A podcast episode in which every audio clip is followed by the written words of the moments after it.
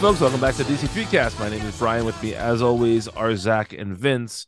We are here to talk about Green Arrow number three, written by Joshua Williams Williamson. Jeez, mushmouth over here, and uh, illustrated by Sean Izaakse. I have no idea if I'm saying that right. Um, Vince, I want to start with you because you were the one who uh, decided this is the book we should read this week, and I'm glad you decided that. But uh, I, let's start with you for that reason. What did you like, dislike, or think was worth talking about in this issue?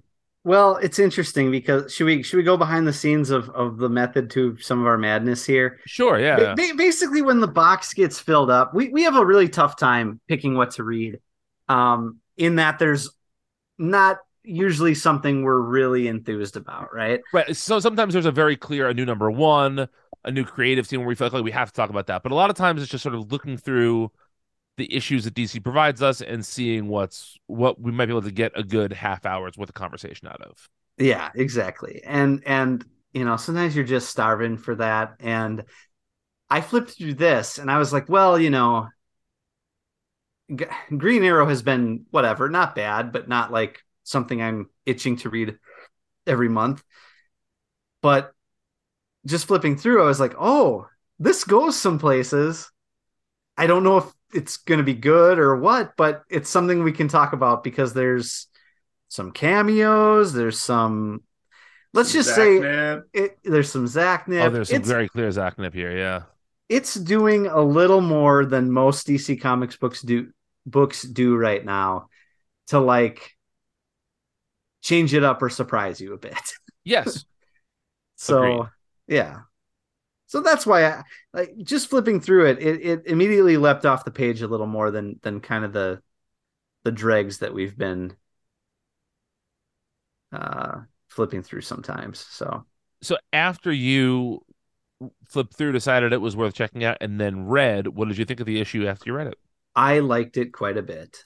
Um I think first of all, I love the art. I love Izaakse uh the the style is right up my alley.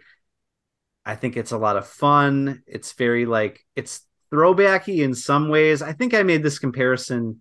Um, I think I made this comparison last time we talked about it, but uh, Todd Nauck, you know, yep. I get mm-hmm. I get some Nauck vibes from it, and that and, and like he's one of my favorite when it comes to like very youthful feeling superhero comics.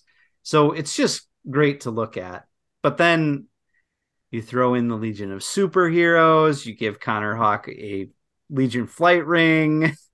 You come up with a cockamamie story for why these characters spent so much time apart that like is one of the most absurd things I've ever read, but I, I kind of like it that way. you know? Um I, I, think the only thing you get you get a vision of old Wally teasing the great disaster as the impetus for all of this. Uh, did I say Wally? Yeah, I meant I kind of like Ollie. like you said, yeah. Wally. Yeah. Yeah. Okay, I meant Ollie. Um, the only thing I didn't like about it was that Peacemaker was in it. That's it. and he was in this issue less than the issue before. Yes, and it was so. a big goof. Like his role in this was just to be a big goof. Yeah, they have a they have a, a, a aiming contest. Him and uh, yes. uh, Roy. So, and this is clearly the uh, voice voice peacemaker as much like John Cena as possible. yeah, uh, absolutely. Version of the character. Yeah. yeah. and that's all we're gonna get for at least like the next decade for sure. Yes. For sure. Yeah. Yeah. Um. Yeah. I I thoroughly enjoyed this as well. I thought that going to the 31st century is a really fun move here. I think bringing Parallax into this at the end is a very fun move. And bringing Parallax in is the second time in this issue that Williamson references Kevin Smith's Green Arrow run. Oh man. Oh yeah, you're right. Because um they mention how um how Ollie was resurrected in a new body at some point, and that happened under the pen of Kevin Smith. And that happened because as Parallax is basically being like sacrificing himself, he like reserves a little bit of his power before it all dissipates to send into the corpse of Ollie to let him be resurrected. So um Comics, baby. yeah.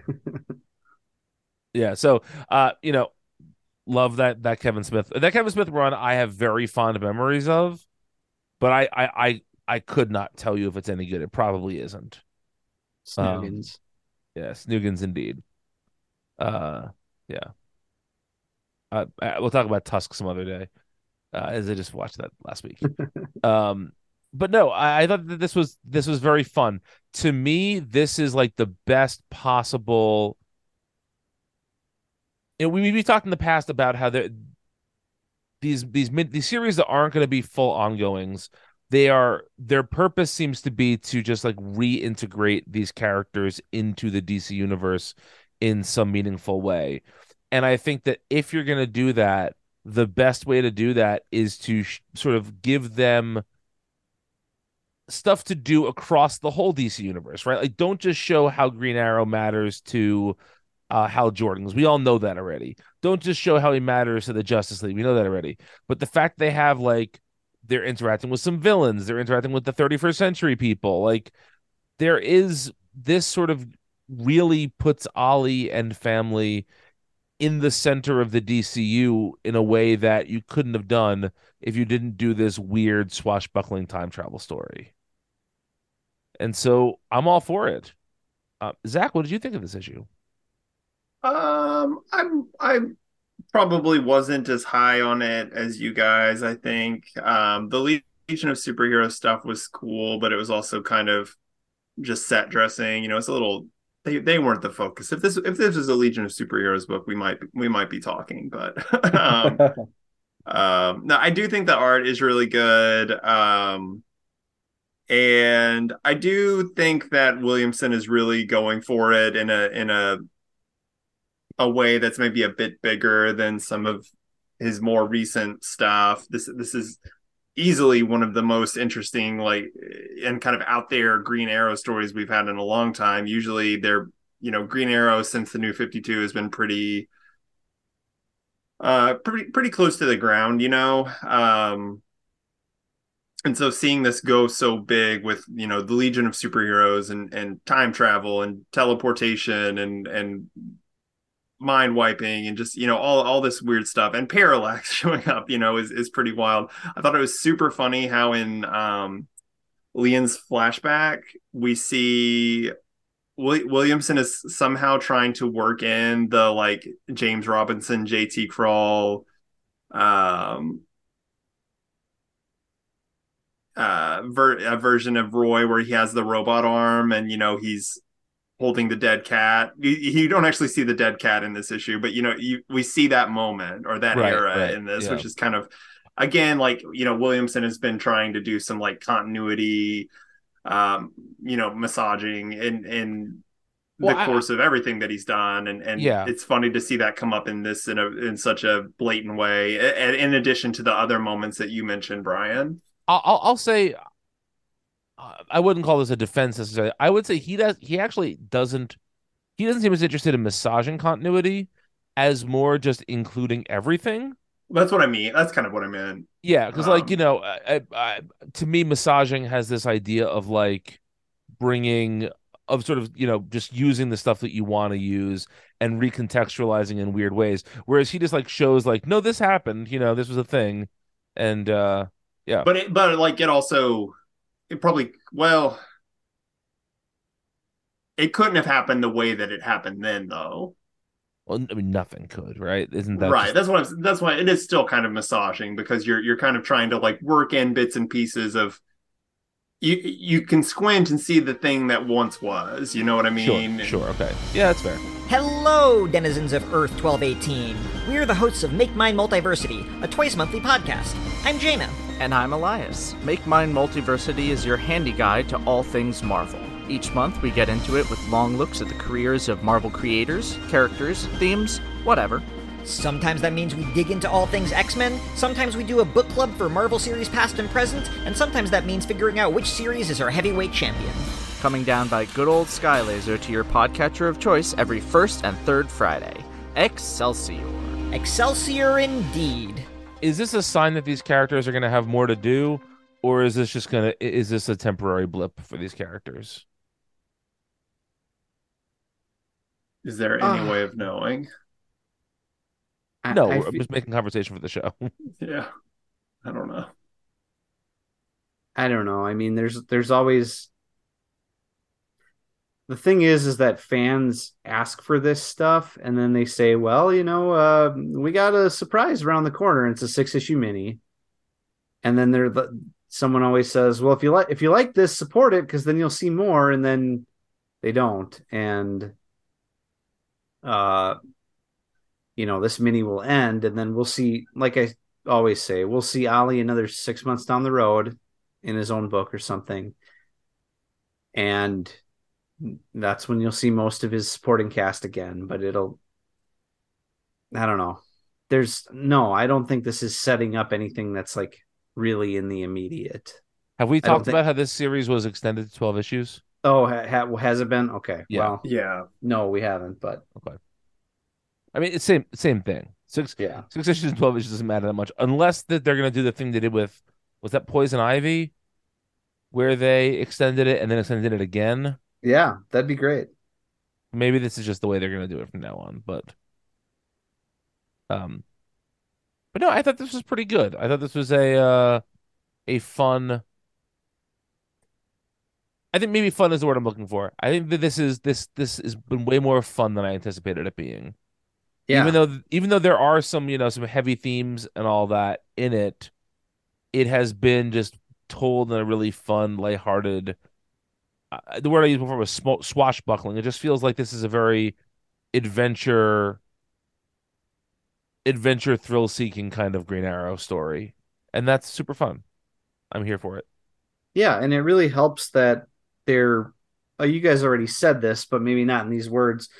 Um they're Williamson's throwing in elements that are not usually associated with Green Arrow, right? And that keeps things fresh. I feel like that's a thing that comics need to do more often, you know, in a shared universe. Like make it feel like a shared universe and put them in situations that are not the same old same old they could have easily done another mini where oh count vertigo's the bad guy again um you know like the main the main Right. bad you know or or oh it's merlin again you know but i i get the distinct feeling that that's not really where this is headed or at least if it is it's in a much more interesting and varied way than than what we're used to seeing Yeah. Yeah, I agree. Uh Vince, not to put you on the spot here. no i got it july Uh, 5th No, no, no, not yet. Not yet. No. okay No. i'm Um, ready I was gonna say I, I know that you you had read a couple other books that were in the box. If you anything you want to talk about, the other books you read? uh what week was that There was one issue in particular that we were texting about before. oh tim drake robin Yeah, sure. no i don't want to talk about that Okay. It's bad, folks. it's just it's, bad.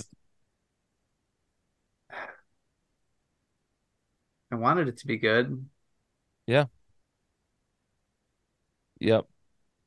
Uh, okay, well, since you have nothing to say about that, uh, then let then let's talk about July fifth. Yeah, what what books come out on July fifth? Actually, July- it's July fourth. Oh, yeah, it's just the fifth because books won't ship on the federal holiday. But yeah, yeah um adventures of superman jon kent number five uh night terrors first blood night terrors batman night terrors poison ivy night terrors uh the joker uh night terrors ravager night terrors black adam peacemaker tries hard number three and steelworks number two Have, have Oh. we decided how we're handling night terrors? Is that I was just going to ask the same question. Are we going to have that conversation on air or off? um, Uh, well, maybe we- off. it'd be fun to do it on air right It might be. here's the go for it. thing here's ahead. the thing i think what we had decided last we spoke about it Which turned into a big fight, if I recall. Yes, correct. Yeah, I'm pretty But- sure but for Zach the- almost for quit the the, show again. No, I, I feel like for the opposite reasons that people would expect, I was actually advocating that we read it all, and Brian was like, I don't want to read any of it. So That is Yeah. that is true. That is true. As usual, I was somewhere in the middle because I suggested and I thought we kind of settled on it so much as the you know, after the tears stopped. Um, I, I, thought how we were going to handle it was we were going to read like the the main series Yes. or like this first blood issue and then and then we were going to pick like one other book out of it that sounded the most interesting or that we felt connected the most and i think i even said guys i will read all of them and i will tell you which ones are Yes, good if yes. if any I remember you saying that. yeah which i have ar- already started doing I was relieved that that was your job. Yep. And I think I already indicated to you via DM, via Lads chat, uh, where that's all going. Yeah. Well, you And I- you had said that you, you you had you had given us a couple of thoughts. Yeah. Uh, yeah. I we might need to argue about this again. I think I think Brian well never mind. you think Brian was right? Nice. Is this a fucking Cyclops was right T-shirt moment here? Don't say that. Uh, Uh, you're no Scott Summers. uh, you're right. I would never get cucked by Wolverine. yes, you would. Are you kidding me? You would sit in the corner and watch. I'm the one who cucks. That's a stinger. No, it's in the show. It's in the show. it can't be a stinger. Um, but yeah. All right. So next week we'll talk about at least the first issue of Night Terrors, if not another thing or two. Yes, see. we will. We will be reading the the Night, Night Terror's First Blood. Rambo Just First technically Blood. not the first issue. it's the, it's the second prelude. Yeah. Yes. Was the first prelude the free comic book day thing? I think. Yes. Yeah. Okay. Yeah, I was trying to get my prelude straight here. Yeah. Um, That reminds all right. me. Do you remember when uh when the first uh Dark Nights Metal came out and there were like the Dark Days preludes Yes. and No. that like that series just couldn't get started. It just like Yes. kept Those were good though. Oh my god. I Yeah, don't were remember that. I think they were. The Dark Days were good. Yeah, the Dark Days were good. I couldn't tell you one thing that happened in those Dark Days comics. A lot of stuff. The all that's when the Challengers of the Unknown came back. And they it had uh if I recall Challengers it had really good uh Andy Kubert art, I think. Possibly. Yeah. Anyway, thanks for listening, folks. We appreciate it. Uh, as always, if you, if you have to get in touch with us, two thirds of us are on Twitter. I am at Brian Needs an App. And I'm at the of Sea. If you need to find Vince, don't try to call him this week. His voice will be shot from screaming so much at the Taylor Swift concert on Friday. Hmm. God, I'm gonna be. I'm gonna be a mess. I know.